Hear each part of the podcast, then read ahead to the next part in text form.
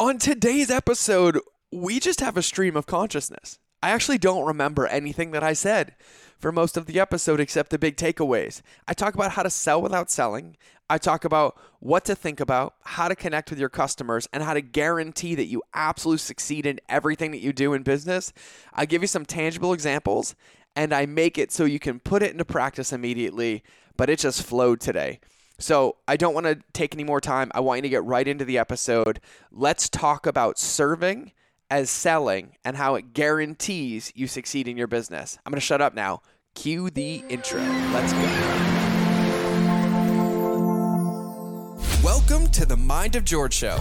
Today is a Winning Wednesday episode where we talk through actionable strategies, tactics, secrets, and golden nuggets that can be implemented, utilized, and benefited from immediately.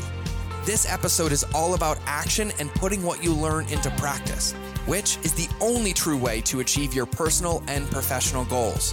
We've covered everything from the 5 non-negotiable books for business leaders, which was episode 56, to Project Manage Mastery, which was episode 44, to the 2 most important documents in your entire business, which were episodes 62 and 83.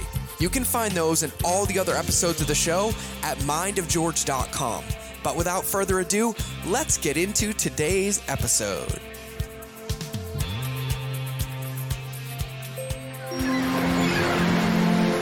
And we are back.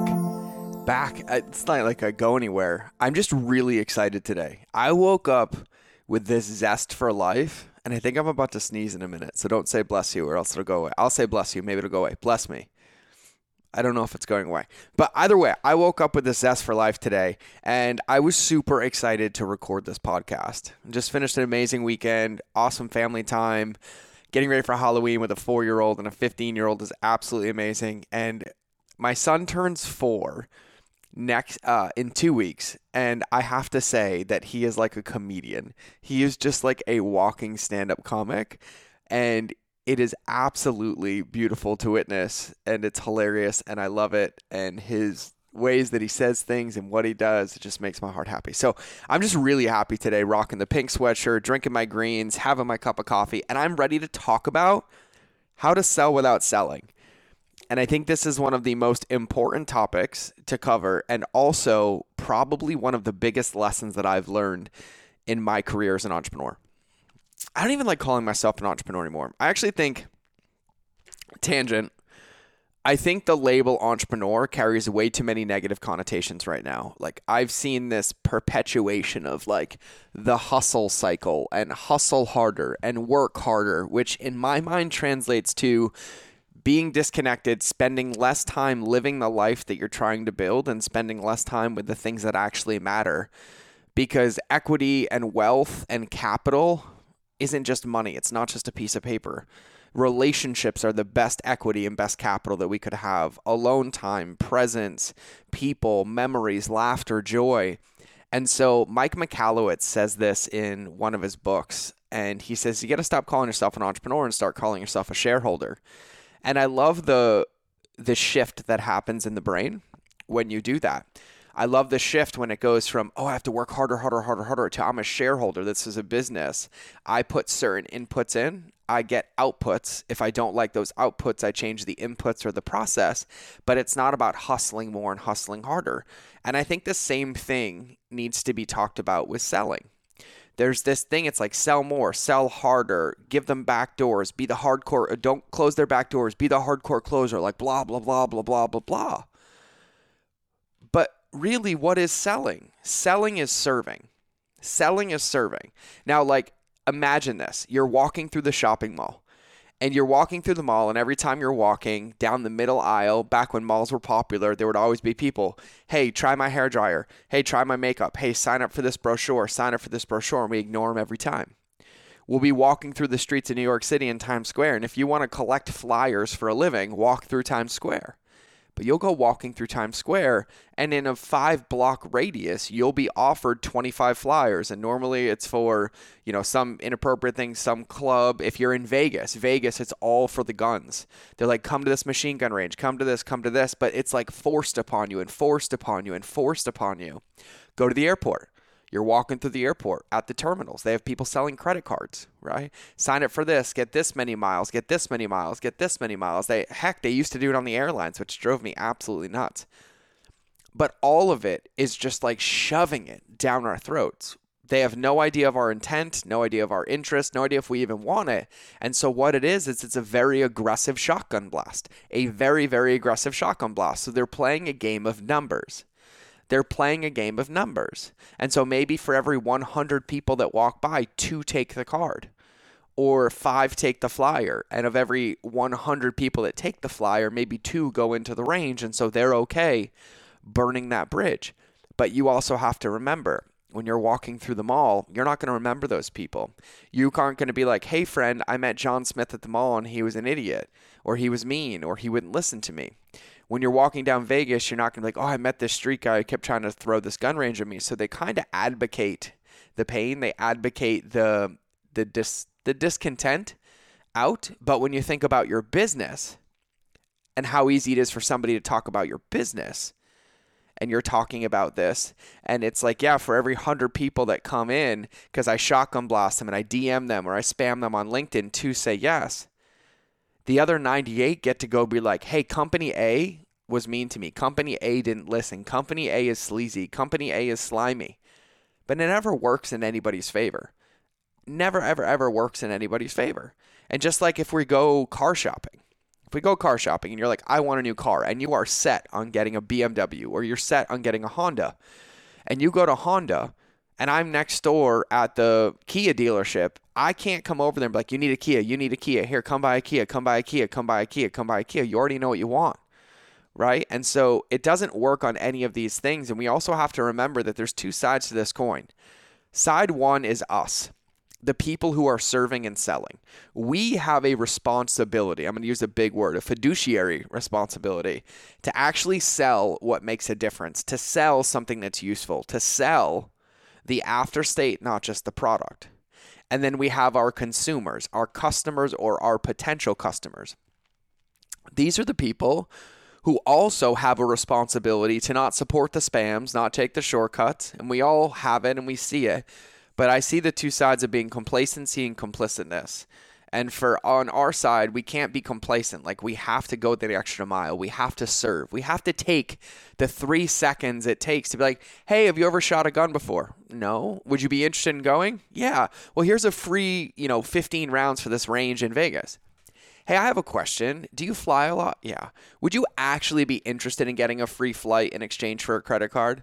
Not really. I don't need any more. Okay, have a beautiful day. Or yes, I would love one. Or, walking through the mall, maybe look to see that I have bald head before you offer your blow dryer to me, right? Or maybe ask me if I wear makeup or if I believe in makeup or if I have any allergies to makeup before you offer to do a free facial or a makeover of me in the middle of the mall.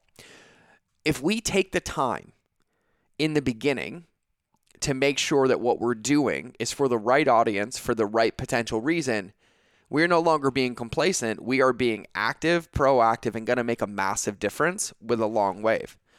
Now, on the consuming side, we also have to be active in standing up for what we want, in choosing the options that best support us, in understanding that nobody else can get us there, right? And we have to do that in our industries, with our products, with our team, but then also we train our customers on how to do this by how we treat them. And the reason that there's this massive shift, not even massive, this disgusting paradigm in the market of like sell, upsell, downsell, is because people do it. People buy it. People take it. They go for the shortcut.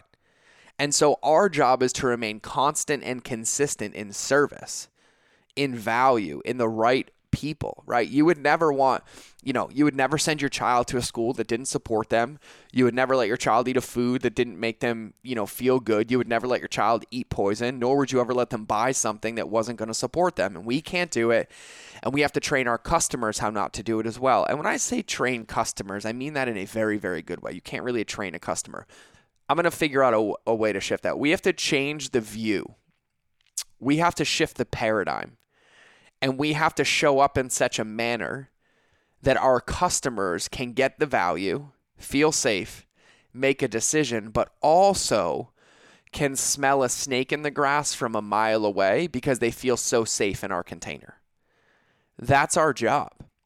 And so what we have to make sure we're doing when we think about this from a sales perspective, if you are selling a service, if you're selling a physical product, if you are selling a digital product, Field of Dreams does not work.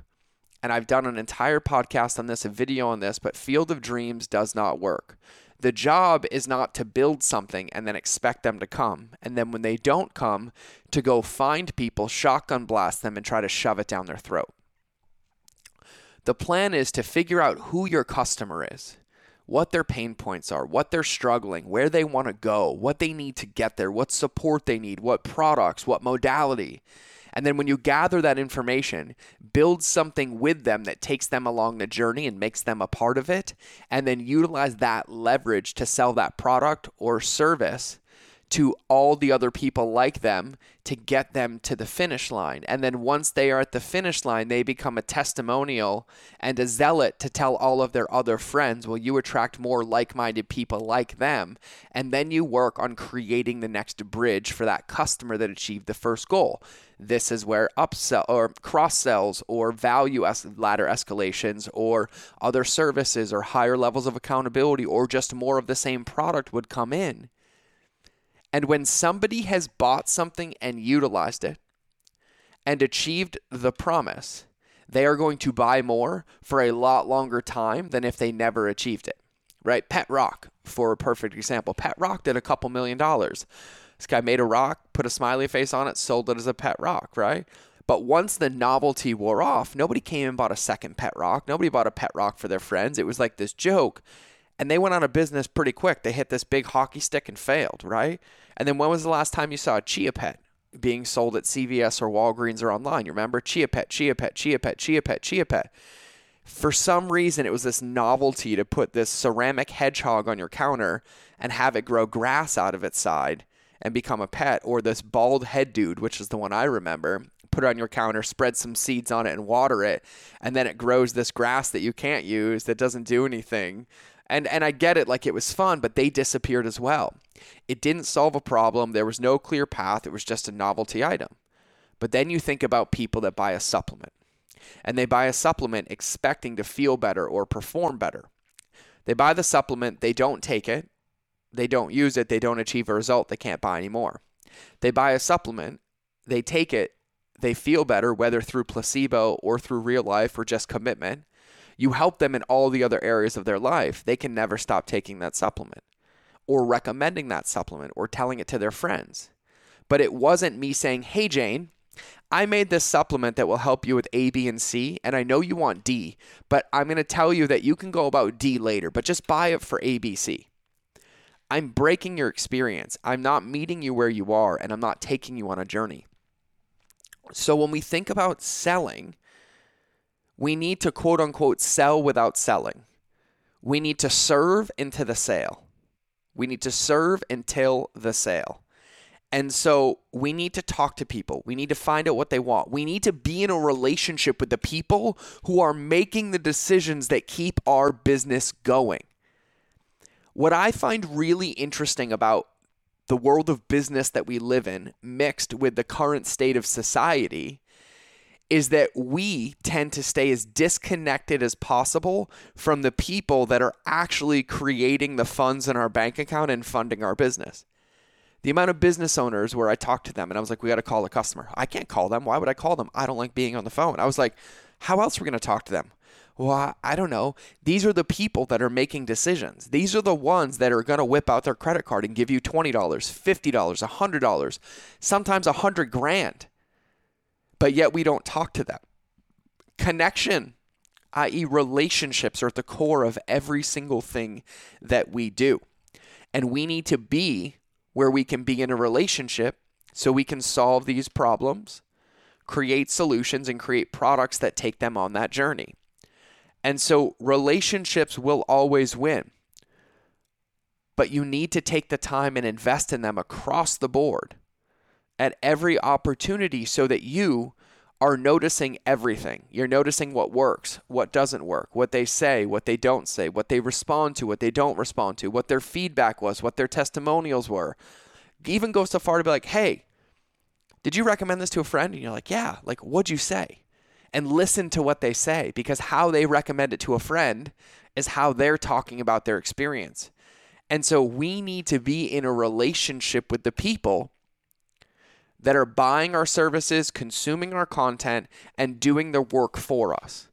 And if you think about right now, two companies in your head, think about this. I want you to envision this right now.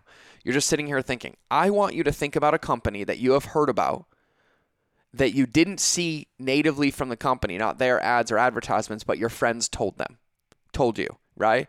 There's probably a company your friends told you about, a supplement or a shoe brand or a makeup brand that you'd never even heard of the company before, right? And the moment you heard about that company through the friend, you immediately trusted it. You immediately had a likeness because it came from a friend. It was a trusted recommendation.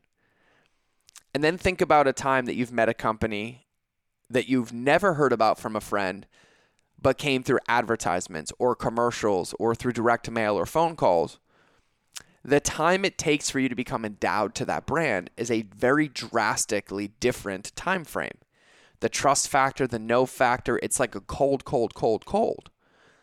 And so the reason that customer number one, or the one that you hear about from your friend, lands so much is because your friend felt seen, heard, and respected, had their needs met, accomplished something, or was excited to accomplish something, and had confidence that they were going to because of that company being in a relationship with them. And so they could turn around and confidently recommend you to them, knowing that when you came into that world, that company was going to take care of you, and that you would look at your friend in a brighter light or a higher regard because of how well that company would take care of you. And all of that happens not because this company sold your friend a product, not because the company sold them a supplement, not because the company sold them a service, but because of how they felt in that entire relationship, in confidence, in safety, in support, in accountability, that was then going to allow them to take that journey either with the company and you, but no matter what, in the ultimate confidence that they would get one step further because the offer or the service or the product was speaking to them where they were, giving them a desired after state and the plan or the path to get there. And then you guys were in relationship to help them get there. And none of that happens by shoving something down somebody's throat, by somebody telling you they don't want dessert. And then you're like, well, we have this one and we have this one. Just try this one. Take a bite of this one. None of that happens. Force is not the way to play this game. Our job is not to convince people. Our job is to enroll people. And so if you spend your time being in a relationship with your customers and potential customers, and you figure out where they are, then you know that you have the right product or service to take them to where they want to go, or you need a new offer or a new audience. And it really always boils down to that. Because if you have an offer, your offer might not be bad, your product might not be bad, but it might be the wrong audience at the wrong time, or the wrong pain point for the wrong audience. Or your offer's golden, or your audience is golden and you love that audience and that's who you are, that's who you want to spend your time with, but your offer's just missing the mark a little bit. Maybe it's not speaking to their before state or meeting them where they are. And so the gap between where they are and where you are talking to them about going is too big, and they can't close that gap in commitment. So therefore they don't buy, because it's easier for them to stay where they are than go through that unknown or that big commitment or that period or leap forward that they must to complete what you have to offer.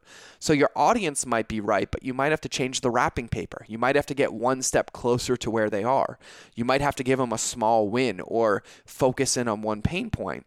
But that still brings me back to the big point of this, is that in order to do that, you have to be in a relationship with them. You have to talk to them. You have to respond to their comments. You have to get into their DMs. You, your team, anybody.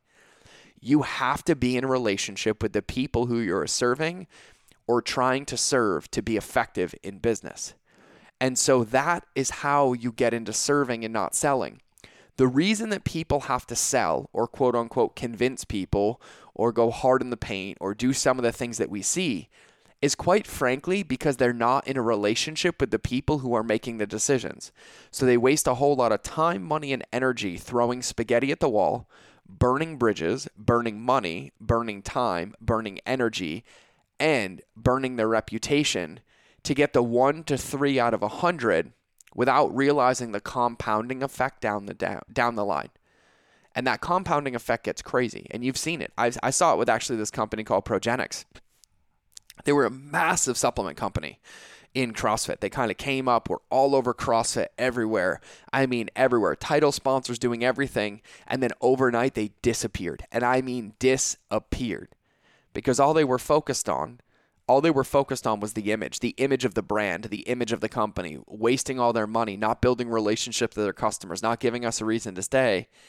And then they just disappeared. And I mean disappeared hard. And that top line was massive that they lost. And so you have to anchor yourself in that your job as a business owner, your job as a company, your job as an employee of a company is to serve and allow your service to sell.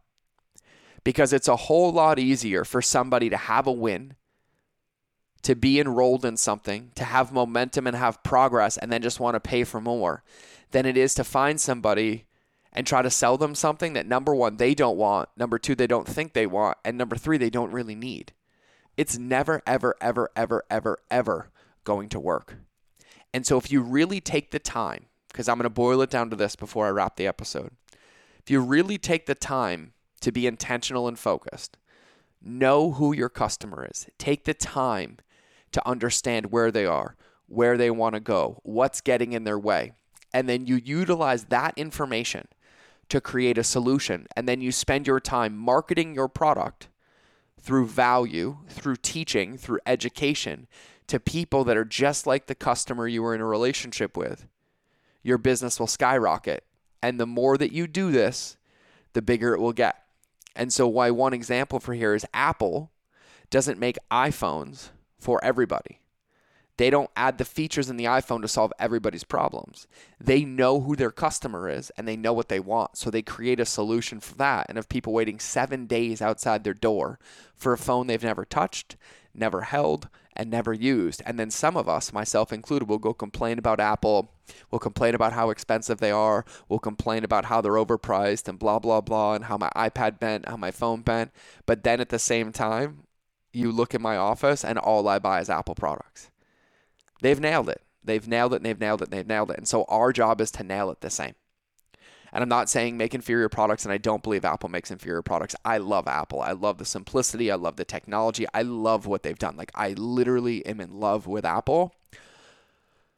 And it's because they speak my language. I am their customer through and through to the core. But Apple doesn't run commercials telling you about the features of the phone. Apple doesn't run a commercial saying, here's what you get. Here's your feature benefit stack. Here's your value ladder. Here's blah, blah, blah, blah, blah, blah. Nope. Apple runs commercials showing you who you get to be by using the phone, showing you how good of a photographer you get to be by using the camera, showing you how you can connect with your family members by using FaceTime. They are enrolling you in your vision, not selling you a phone. And I think that's one of the best examples that I can give you. So today, as I wrap today's episode, another Winning Wednesday, I want you to change the way that you think about this and carry this forward in everything that you do. Just have this lens every day of who is my customer, how can I serve them, how can I enroll them, and how can I build it with them to get them, all their friends, all their distant friends, their second cousins, their third cousins, their family members, everybody in their neighborhood, then everybody in their town, then everybody in their state, and then everybody in the country into my business. And it's by doing this. And so that's how I'm going to wrap today's episode. I'm going to go chug my cup of coffee. I'm going to drink my vegetables because I've just been addicted to drinking greens powder lately. And I'm going to go have a beautiful day. Remember that relationships always beat algorithms. I love you to pieces, and I will see you in the next episode. Bye. Thank you for listening to another episode of the Mind of George Show. Please make sure you subscribe on your favorite channel that you listen to, whether it's in the car, on your run, or in front of the television. Make sure you leave a review to help other people know how much you love the show, and quite frankly, help me know how much you love the show, because I read them all. And if you want 5-minute daily insider nuggets on business, marketing, leadership, mindset, or any other tool that you would need to build and scale your company, make sure you register for my invite-only newsletter. I call it the Lightkeeper Lessons. I hold nothing back here, and I share everything that works for me, my friends and mentors, and thousands of my students around the world to thrive in life and keep our lighthouses shining brightly. We will eventually be charging for this, but for now, for you, because you're listening to the podcast, it's free. So if you want to sign up, go to www.lightkeeper.club, fill out the application, and then check your inbox, because it's magic. You actually have to open the emails to get the gifts inside. Otherwise, you can get access to my Relationships Beats Algorithms Facebook community and other free resources on the website. So just go to www.mindofgeorge.com, and I'll see you in the next episode.